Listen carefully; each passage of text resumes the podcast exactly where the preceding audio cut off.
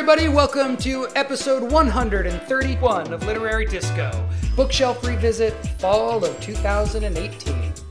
Today, as the leaves turn and we settle into wearing sweaters, it's time for a good old fashioned bookshelf revisit. Chance for Tod, Julia, and I to look back on our shelves and talk about what we're reading, what we've read, maybe what we plan to read. Really, just a grab bag of book talk. I am actor and filmmaker Rider Strong. Joining me, as always, our novelist and critic Tod Goldberg and essayist and radio personality Julia Pistell. Hey guys. Hi. Hey! That was very whimsical. Yeah, It it's, was. It's, it's fall. You know, it's, It's fall. Do you to get out guys wear sweaters out there in the Cali? I uh, I have a collection of V-necks that I enjoy. I'm wearing a hoodie right now. You know, it, it's dropped Uh, to it's- seventy something, so it's a cold. yeah, day. here here in Palm Springs, it's 104 today. Oh, Jesus. I'm I'm wearing shorts and a t-shirt. But yeah, when when it starts to get below like 80 degrees, I start to wear sweaters because I have a bunch of them and like you like I've been wearing shorts and a t-shirt for like 9 months now. I'm ready to ready to up my outfit game. Get some spiced lattes, Ugh. see some see some Christmas lights. Start thinking about the changing of the leaves. All that stuff. Yeah. Or in our case, But you know mostly the palm fronds that just kind of Yes. fall. Here's the most important part about fall in the desert. Fall in the desert means that the giant flying roaches that descend on where I live for two months in the summer leave. Why would like, you oh. live there? I don't get it. It, it's I don't know why they should. It's every summer for two months these giant flying roaches show up and then they depart. I don't know where they go for the rest of the year. Everyone's That's got fucking- something. What? But we, then we also get the Canadian tourists to show up for the rest of the year, the snowbirds. okay. They're a little annoying. Yeah. And they're always. He, he, here's a, here's my question for you guys. When I'm behind a car from Manitoba and the license plate says "Friendly Manitoba," Yeah. I'm fixing to find out if that's true. So I always like drive by and I'm like, "What the fuck?" Flipping them off, doing all kinds of shit to see are they going to respond friendly. And they usually do. Sorry, we're from Canada. We don't know your customs. Don't torture poor innocent Canadians. Thanks for giving us Corey Hart. I wear my sunglasses at night because of him. But yes, I, I think fall is a time to look back over where you've been and where you're going to. It's a natural thing. Plus, it's the start of the school year. Yeah. All right, Rider, what were you going to visit? So my bookshelf revisit is based on um, uh, an, an obsession I had this year with uh, feral children raised in Northern California. It's a very, very specific Okay. subgenre. Here we Here we go. So there were two books that I read in this vein, or there's multiple books I've read in this vein, but the two that I've finished and really enjoyed that I wanted to talk about today. Um, one is called Raising Wrecker by a woman named Summer Wood, and the other one is a book that came out last year called My Absolute Darling by Gabriel Tallent. And um, these these books are very very different, but the one thread is sort of alternative childhoods in the wilds of Northern California, and um, they ha- they take completely different perspectives on the, on on that situation. Uh, Raising Wrecker uh, was written I, a couple years ago, I think in the early aughts, um, but it's set in the late 70s, early 80s, and it's about a commune essentially. It's not really a formal commune, but it's a group, a collective group of women um, and one guy who live in the woods of Northern California. Um, after sort of you know retreating various life situations and buying a, a big uh, piece of property together that they live on communally, they end up with a child who is abandoned by his mother when she is imprisoned in the Haight Ashbury district um, for drug use and, and crimes. And so she ends up in prison, and they end up with this child that none of them are related to, um, raising him. It begins the novel at three years old, and it sort of becomes this like uh, very optimistic book about um, you know alternative families and alternatives to a traditional family structure, and setting it in the the 70s and the early 80s becomes this kind of nice uh, like I said, optimistic, like a, almost like a Rousseauian version of childhood, uh, where it's you know you're always on the verge of is this kid to be okay? Is he going to be um, in, in any way sort of permanently damaged by this alternative uh, lifestyle? And uh, it's it's a great read. The characters are wonderful. They're very very believable. It's not even though the book, like I said, the book is incredibly optimistic. It's not sentimental and it's not um, it's not false.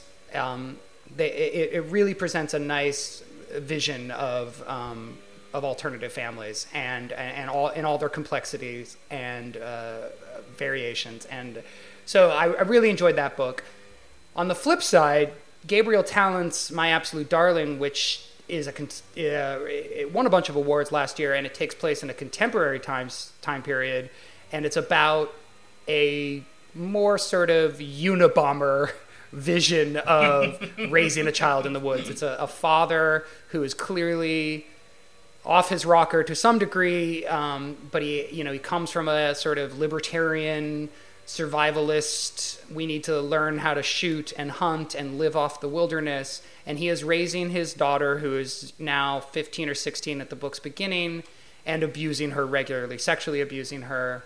And it's a pretty pretty horrible little book in terms of what it portrays, but it is also magnificently well written. And it makes a great counterpoint to Raising Wrecker in that it's the dark side of this sort of uh, impulse to go into the woods and raise children in the wilds and um, and let them be free to you know find their independence. Um, it's the really absolute dark side of that coin. Um, Yeah, So I think I think yeah these pair. these two books make an amazing pairing. Um, and you know I, I think depending on on if you like dark actiony sort of her- heroine stories you know absolute darling is wonderful it's sort of like a um, a modern day revenge lolita and it's really good it's really good um, and it's really sensitively written there are some parts of it that are- feel a little overwritten the prose itself and there are some characters there's these two teenage boy characters that enter the novel um, that become the main character's friends. Uh, they enter about like 150 pages in. I did not believe that these boys existed in reality. They're very, they're very sort of like uh, stand-in genius boys that I, I just didn't believe a word of their dialogue. But that said, it it still is an incredible novel. And then if you have any interest in a more positive idea of, of, of uh, raising kids in the wilderness, Raising Wrecker is uh, is a really really fun read. I bawled my eyes out like the last 30 pages of the book. I was like ugly crying while I was reading it. Um, and I also read both of these. I was reading both these books while camping through Humboldt County and Mendocino County where they take place. And um, you know, I obviously grew up up there and have such an affection for the the trees and the plants and the water and the ocean up there. And man, both these books are so good at capturing the feeling of that particular part of the world, which I, I feel still needs a, a good, uh, you know, it, we don't we don't have a literary tradition as deep and as long as say you know the east coast or the deep south or there's there's other parts of the world where you know I think their their their cultural moment has been really seized on literarily. And I, I feel like Northern California is is is still a burgeoning uh, regionalist tradition. And so both these books fit really nicely into that tradition. You know what I wonder though, um, and both those books sound sound awesome. Is like what is it about Northern California specifically that lent itself to um, like the uh, everything from the cult Yep. to the alternative raising of children. Like I, I don't know if this is the same for you, Julia, but I know it was at least for Rider and myself that I had a bunch of friends that were in either cults or a situation where it was five families living on a plot of land Yep. and there was one person they called the captain Yep. who was in charge way. of everything. And it wasn't always a situation where everyone was being sexually abused. Sometimes it's just sharing of resources. But then their parents would go out and have like normal jobs as doctors or lawyers or whatever, but they'd live on a co-op. Um, but then there's always all the cult type stuff too. But it seemed like everyone that I knew in California was one step away from being in a Yes. cult at all times. That uh I that is not okay. I mean, there's a lot of history here, right? There's, I literally still live in the land of the Puritans. Right. There's no, like, if you're gonna go do something crazy like that, you're going to literally leave and do it. You're gonna go to California or go wherever you go. Um, I don't, I have one or two people I know who have had experiences like that, and they went to California to do them. it's interesting.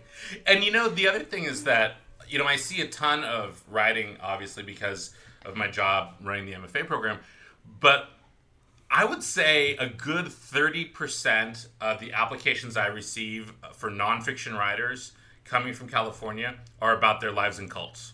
Oh, well, please take them all because as a take most of genre, as like a salacious genre, I left a cult has to be like why aren't there as many books like that as there are on uh, true crime? You know what I mean? Of course, it's a type of true crime in a way, but like I've stood in bookstores reading about people who escape cults more than once because it's a fascinating thing. The interesting thing, though, from my perspective, is when I see these books that are being written by aspiring writers, oftentimes I'll say to them something along the lines of, Well, look, yeah, you were in a cult and that was a horrible situation, but in order to get this book published, like, it had to be like Hell's Angels, and it turns out that your father was your brother, or whatever. Like, there's got to be another level because people are so inured to it now. Because even from something like that documentary that we all watched, um, uh, earlier in the year, Wild Wild Country, like the shocking aspects of it were like, oh, they started to poison the salad bars in these restaurants, and we forget about these things that happen. But Northern California was just so filled with um, with that world. Rider, were you ever tempted to join a uh, a cult? Uh, no, but you know, I was uh, I was raised by atheists, much more in the back to nature tradition than a lot of the other people around me. I but I did I went to an alternative high school. I graduated in a class of twelve people, and so the whole school only had about fifty students, and you know, it was it, there were there were all variations of exactly what you're describing. There were the people who were just like my best friend Ocean grew up on a failed commune situation where he was on 50 acres of wilderness, and you know, Ocean is an incredibly intelligent. Like now he's in mm-hmm. tech and and that kind of industry, but he he you know he used to have calluses so thick on his feet because he was always barefoot and he could run on gravel, like full sprint on gravel. His calluses were so thick. And he was just like this kid who showed up every day wearing a tie dye shirt and Nike shorts and no shoes. And he just lived this like wild child lifestyle. So there was, you know, and he was amazing. And, and, and being raised, you know, his father was an incredible intellectual um, who taught at Stanford. Is- and he, but you know, he he had like a stepmom on the property, his real mom on the property, the father. Nope. There was like there's always extended his half brother on the other 50 acres next door. You know, it was one of these kind of situations where you're like, what, what is the whole what's going on here? And then there were other kids in my in my school.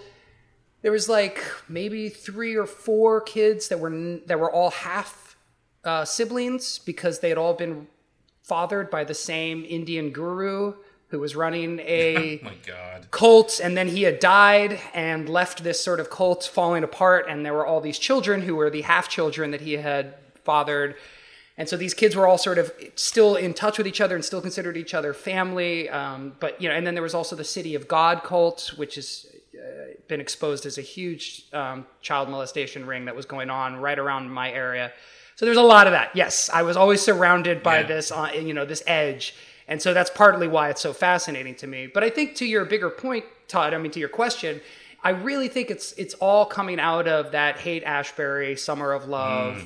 You know, San Right. Francisco just became a hotbed of the counterculture from 1965 on, or even earlier. You know, you look at the Beats. Once the Beats arrived there in the 50s, the, San Francisco just became the place to be if you wanted any sort of alternative. If you were willing to, to question, you know, mainstream culture at all, that's where you wound up. Right. And then, of course, San Francisco became a city like everywhere else. So it became flooded with the the drugs, the homelessness, the problems of a city and urban life. And so you had this huge exodus from San Francisco from about 69 onwards of families or couples or individuals just wanting more open space. I mean, it was it was San Francisco's version of white flight. Um, that rather than just becoming the suburbs, which it did in a lot of cases, you have Marin County and like uh, you know the East Bay sort of exploding, but you also had deep woods, Northern California, which became the land Right. of pot growers, and so you had all these like hippies becoming um, also arch conservatives because they would become libertarians. So you know, while they would have these hundreds of acres where they would be growing all these pot plants, they would end up becoming super anti-government um, in these really aggressive survivalist ways. So it's a fascinating landscape, and I feel like yes, we're still sort of unpacking the the the, the shifts, the demographic shifts that occurred during that era. And uh, I'm you know, I'm as a child of that era, like when I watched Wild Wild Country, I'm like, why aren't they talking about the kids? Where are kids? Right. What happened to the kids who were raising this whole time? Yeah. And I don't even know if they like if they didn't have children at that cult. They didn't never address it. Oh no, there were tons of Okay, them. well, see, they just didn't talk. They just didn't about talk about it, which is frustrating to me because uh, you know obviously I'm of the generation below, so I you know I I felt direct effects from that, and I'm so curious about more of those stories coming out, and that's you know one of my projects as a writer is to focus on that area, and I can't wait to to write about this stuff. Um, so that's partly why I, Well, I read that's- these books too. Yeah, that's amazing to think about a whole generation of children who were briefly living there or born there or have accepted it as a part of their history, you know, their childhood history. Yeah. That's really interesting. Yeah, they're they're all on MFA programs or in therapy. Right now. Like I, I'm Hopefully not even both. kidding when I say like. So I've run this MFA program for ten years. I've probably read fifteen cult books That's incredible. from nonfiction writers in the program Wow. over the course Wow. of this time. Yeah, it's a lot. Um, and you know, sometimes they're just sort of they write that and then they write the thing that they want to write next. Like they they're working through. Right, they got to get it out of their Yeah. system somehow. Yeah, like to. they got to get that trauma out and and have it be believed, and then they can go use that for something else. I I see that a lot actually. Um, that they talk about it and then they they take it out and use it for other things. Yeah, I didn't read it, Um, but the the Girls by Emma Cline, which was kind of a hit book 2 Mm-hmm. years ago. She she's from my home county, you know, and I wasn't surprised to find that out. Um, that she, you know, and she's that was a fictional account of I think a sort of Manson like cult, and I know nothing about her as a person, but I you know I, I'm not surprised that that's where she went with her first novel, uh, c- coming as she did from the same area that I did. Well, where I live now, um, there's there is a, a lot of sort of cult and commune activity popping up um, north of us. So I live in Palm Springs, and then there's this whole area where Joshua Tree and Wonder Valley are, which is this wide open desert. This you know essentially Mushroom in um, peyote land. yeah, it's exactly what it is. And there's no cops and there's no infrastructure and there's nothing there and people are leaving LA or San Diego or San Francisco and they're buying plots of land out there for next to nothing and opening up these communes and then eventually someone gets their throat slit and that's how it goes. And there's a great actually uh, Ivy Pochoda wrote a great book, Wonder Valley that came out last year um, that, that talks about a, a an ill-fated commune in the desert out there. Um, Well, you guys but- live in a crazy place. Let me tell you. Yes, we do indeed. We do indeed. But I do think Um, it has relevance. Sorry, I just want to add that I, I do think it has relevancy in an age where once, I mean, now it seems like in the Trump era we are questioning social models to an extreme that we haven't since the 70s or the 60s. And so I, I think that these things are becoming relevant again. These questions of like, well, violence, you know, violence in the streets is at the fore again. Um, polarized government and a polarized culture where people feel like, wait a minute, the alternative models that have existed, the which still is this hangover of uh, the you know the flower generation, the, that is still hanging over us. And then of course the more extreme flip back that the 80s went through doesn't seem to offer you know i mean the fact that trump is our president just feels like straight out of 1989 you know it's like what happened We- Right. have we learned nothing or have we progressed at all so these ideas of people wanting to like go extreme again or you know start an alternative society somewhere i think it's a, I think it's important to consider like is there value in that or how extreme do you go and so these questions uh, are are uh, once again relevant Actually, I, I don't. I don't think I told the story after it happened. Um, when I was at AWP in Tampa um, couple months ago, I was standing in the booth for UC Riverside, and I was there with a bunch of other writers. And uh, a young woman walked up, and we were talking about something. I don't remember what, and I asked her some pop culture question. I was like, and she didn't have the answer for it. I was like, "Did you grow up in a cult?" And she's like, "Well, not really." And I was like, "Oh, here we go." And she's like, "You know, my family, we were in this church, and then we separate, like five families separated from this church, and." We moved to our own plot of land in between Illinois and Missouri, and like all five of the writers that were in the booth take a step forward, and and I'm like, wow, that's that's crazy. She's like, nah, I mean, yeah, like I don't speak to my mom anymore, and it was fucked up. Um, but you know, I remember cool things like how when I was young, um, you know, the the main priest person, like he let us feed his piranhas, and I'm like, I, I, I'm sorry, what? And she's like, yeah, you know, like they'd be doing a service and the kids would be acting up, and so he'd let us feed his piranhas. And I'm like, you were on a field somewhere between Illinois and Missouri feeding piranhas? She's like, yeah, Yeah. you know, it was one of those places where a guy had piranhas in a tank. And I was like, uh, no, that's not, I don't think that's a thing. And I The was like, American experience, baby. And so I was like, whatever you're doing right now, you need to stop and you need to write the story about the piranhas. So if you're listening, and I don't remember her name, but she was very nice. If you're listening, ma'am, I hope you're writing the story about your childhood with the piranhas. It'll come out somewhere somehow. Yeah, God, and like after she left, Rob Roberge was there too. My friend Rob, was a writer, and he was like, "Look, either she writes about the piranhas or I write oh, about yeah. the piranhas." It's a good detail. yeah. yeah. What were Um, you gonna talk about, Miss Pistell? I'm ready. Okay, so I've been trying to. Well, first of all, Tod, you do an annual book purge, right? I do. I mean, my situation is out of hand.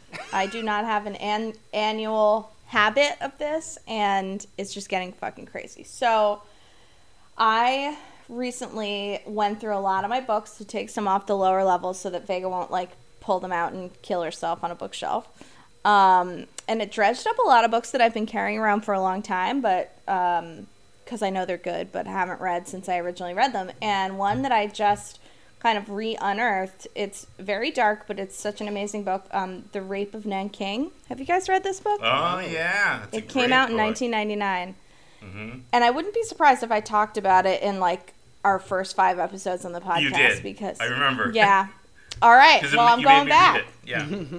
Um, it's it's essentially a history of it is the history of World War II in China, but in this specific incident where um, the Japanese overtook this ancient town that had, you know, it was a walled city, so they closed all the doors and had this humongous Holocaust. And the reason that this book is so important and powerful to me is that it was a huge, huge event. And I don't know almost any Americans that even have any clue that it happened. Um, and it's also the source, uh, current, it, not currently, but you know, still of a lot of Chinese-Japanese tension is this one event. Um, you know, it's it's a Holocaust that happened in China. Um, so it's a really good book. It's written by Iris Chang, and it came out in 1999. And I read it when I was in China. Um, and I think I had just Googled like books about China. Take to China. I'm going to China. What should I read?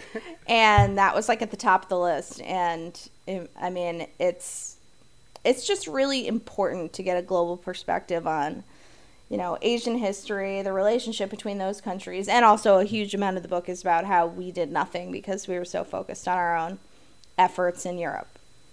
So yeah, that, that's my rich history of revisit. Doing nothing. Ooh, that's dark, but That's, yeah, Does it's sound dark. That's why I didn't want to go first. it sounds like an episode of Hardcore History that Dan Carlin, Yeah. you know, where he would like Yes. he picks up some of those moment those battles. You were like, how did I not hear about this? And and he, he sort of frames them. But but it, this is a fictional account or is it a nonfiction? No, this is nonfiction. Oh wow, great. This is nonfiction. So um, the, I'm just reading from the back now. Um, it tells the story from three perspectives the Japanese shol- soldiers, the Chinese people in the city, and the group of Westerners who refused to abandon the city. So there was a small group of Westerners in there and created a safety zone which saved 300,000 Chinese. Jesus. Um, Among the heroes was the German John Rabe, a Nazi, whose diaries Chang discovered and whom she calls the Oskar Schindler of China. Wow. So it's a really fascinating book, uh, and you guys should all go read it. Everyone should read it. Yeah, Absolutely. that sounds It's also like a short for a history book. It's like a short, fast, intense read. It's not like committing to a giant biography of a single person. It's a singular, gripping account of a single event. So, big recommend. Awesome. I did not give it away in my book purge. Um, so my revisit is a book that none of you can get. Dick. Okay, So, a man of the people. Yeah. as we were talking about at the top of the show, it's fall. And so when the calendar turns to fall, what that also means is I have to go back to work. Um, and I'm always, you know, putting together reading lists for my students and trying to find good stuff for them to read that will influence their books or they're writing or whatever. And so I was uh, staring at my bookshelf looking for different things for different different uh, writers that I'm teaching this quarter.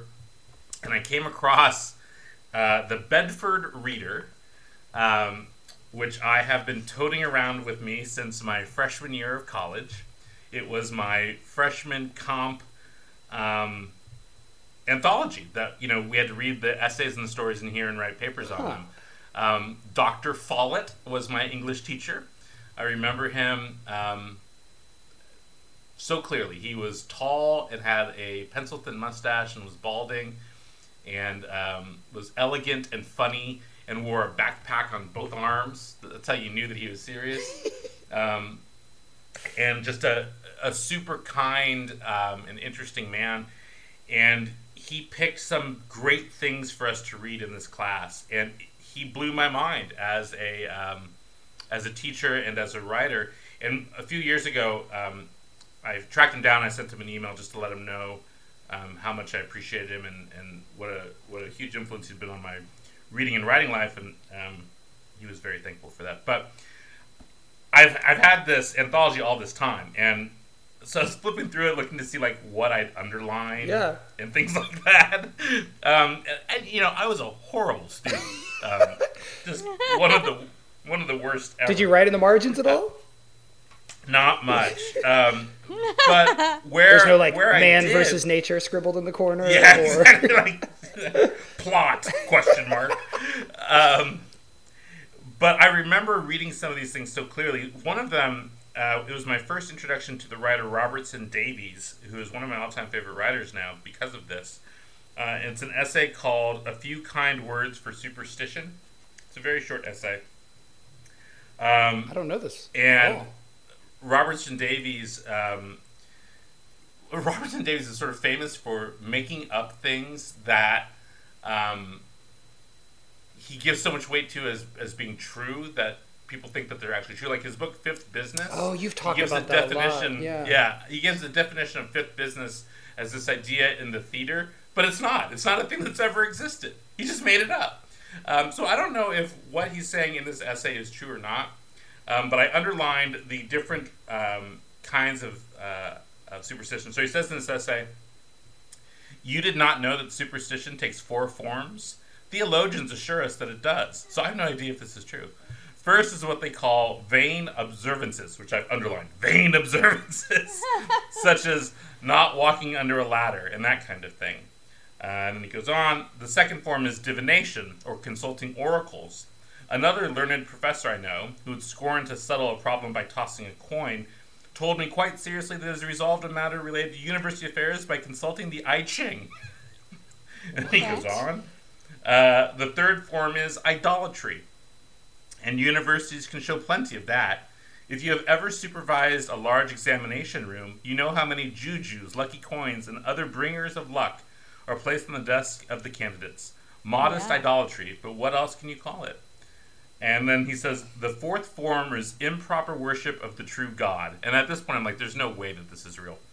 Um, a while a while ago, I learned that every day for several days, a two dollar bill in Canada we have two dollar bills, regarded by some people as unlucky, had been tucked under a candlestick on the altar of a college chapel. Investigation revealed that an engineering student, worried about a girl, thought that bribery of the deity might help. When I talked with him, he He did not think that he was pricing God cheap because he could afford no more. A reasonable argument, but perhaps God was proud that week, for the scientific oracle went against him. Um, and so I feel like a lot of this is bullshit, Yeah. but it's really funny. Yeah. And interesting. Just and interesting- like interesting to think about. Right, and so I underlined all of the uh, all of the definitions, um, and then there's another one. This is um, a comparison and contrast. So comparison and contrast. So essentially, learning how to write compare contrast essays. And I've underlined uh, in the paragraph about the process. The first step in comparing and contrasting is to select subjects that will display a clear basis for comparison. I've underlined that. Good. Good. Good. Yeah, keep that in mind. In case it wasn't Wow, obvious it's from great to the have- concept compare and contrast. The phrase itself kind of says that. But okay. What a peek Uh. into your intellectual life, Tod. yeah, so there's some great stuff in here, though. So um, just some stuff that I'd read for the first time in this class. So, for instance, um, like Hills Like White Elephants is in here. Um, uh, Emily Dickinson, A Narrow Fellow in the Grass. D.H. Lawrence, Snake. Um, a bunch of Thurber. George Orwell's A Hanging is in this. E.B. White's Once More to the Lake is in this, which I think we actually Yeah, we did an episode uh, on. yeah. Um, so just a lot of just really cool stuff. Calvin Trillin, Joan Didion, Joan Didion in Bed, which is a, a fantastic piece of work. All the stuff that I read for the first time in this class. Um, there's a great essay by Jeff Greenfield on um, racism in basketball. That So are you sure that this book is completely out of print? I'm sure the Bedford Reader still exists, but this is the third edition, published in 1989. Right. and of course, no one can get your incredible marginalia. My incredible insight into the next, right? I still have at my parents' house. Um, I still have my Adventures in English Literature book from high school, um, which is you know one of these hardcover collections.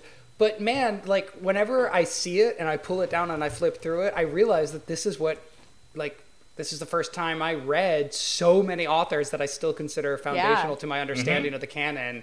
Um, you know, a lot of the classic English poets, especially like Keats and Wordsworth and uh, obviously Shakespeare. Like, you know, these were all introduced to me from this one, and Beowulf, you know, because that's where it was like, Yeah. it's the English literature book that everybody has to read, where so it starts with Beowulf and goes all the way through. And it was a lot of just selections, but I realized that some of these are the only selections of these authors that I've ever read, like Right. since. And so when I go back and I read, I'm like, oh yeah, I should should probably check out Alexander Pope more because this is the only poem of Alexander Pope's I've ever read. Right. Because it was in this collection, and like he's obviously a you know huge titan of English poetry, but I've actually only read the two that are in this book.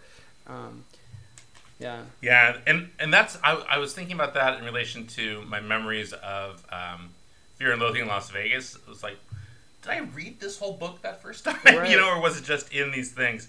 Um, but these anthologies, and I very rarely use anthologies for my own students because they're reading novels or whatever. But you know, this is the kind of stuff that you get when you're a freshman in college, and all of a sudden, it's no longer state mandated stuff that you're reading. You're getting Right. the actual intellectual curiosity of your professor given to you. Right. And whatever Dr. Follett had us read, man, it was good stuff. And I just, um, I've never thrown this away. I mean, it's bedraggled and like it. I, I'm trying to think like, how did this survive living in this SIGEP house for for Does three it smell years, like you know? stale beer? Smells like baby got back. Well, I always, oh man, I was such a dork. I would get those anthologies and we'd have to read, like, you know, like a quarter or whatever was in them, and then I'd be like, I'm gonna read the whole thing Oh, and yeah. try Right. to do it over the course of the semester.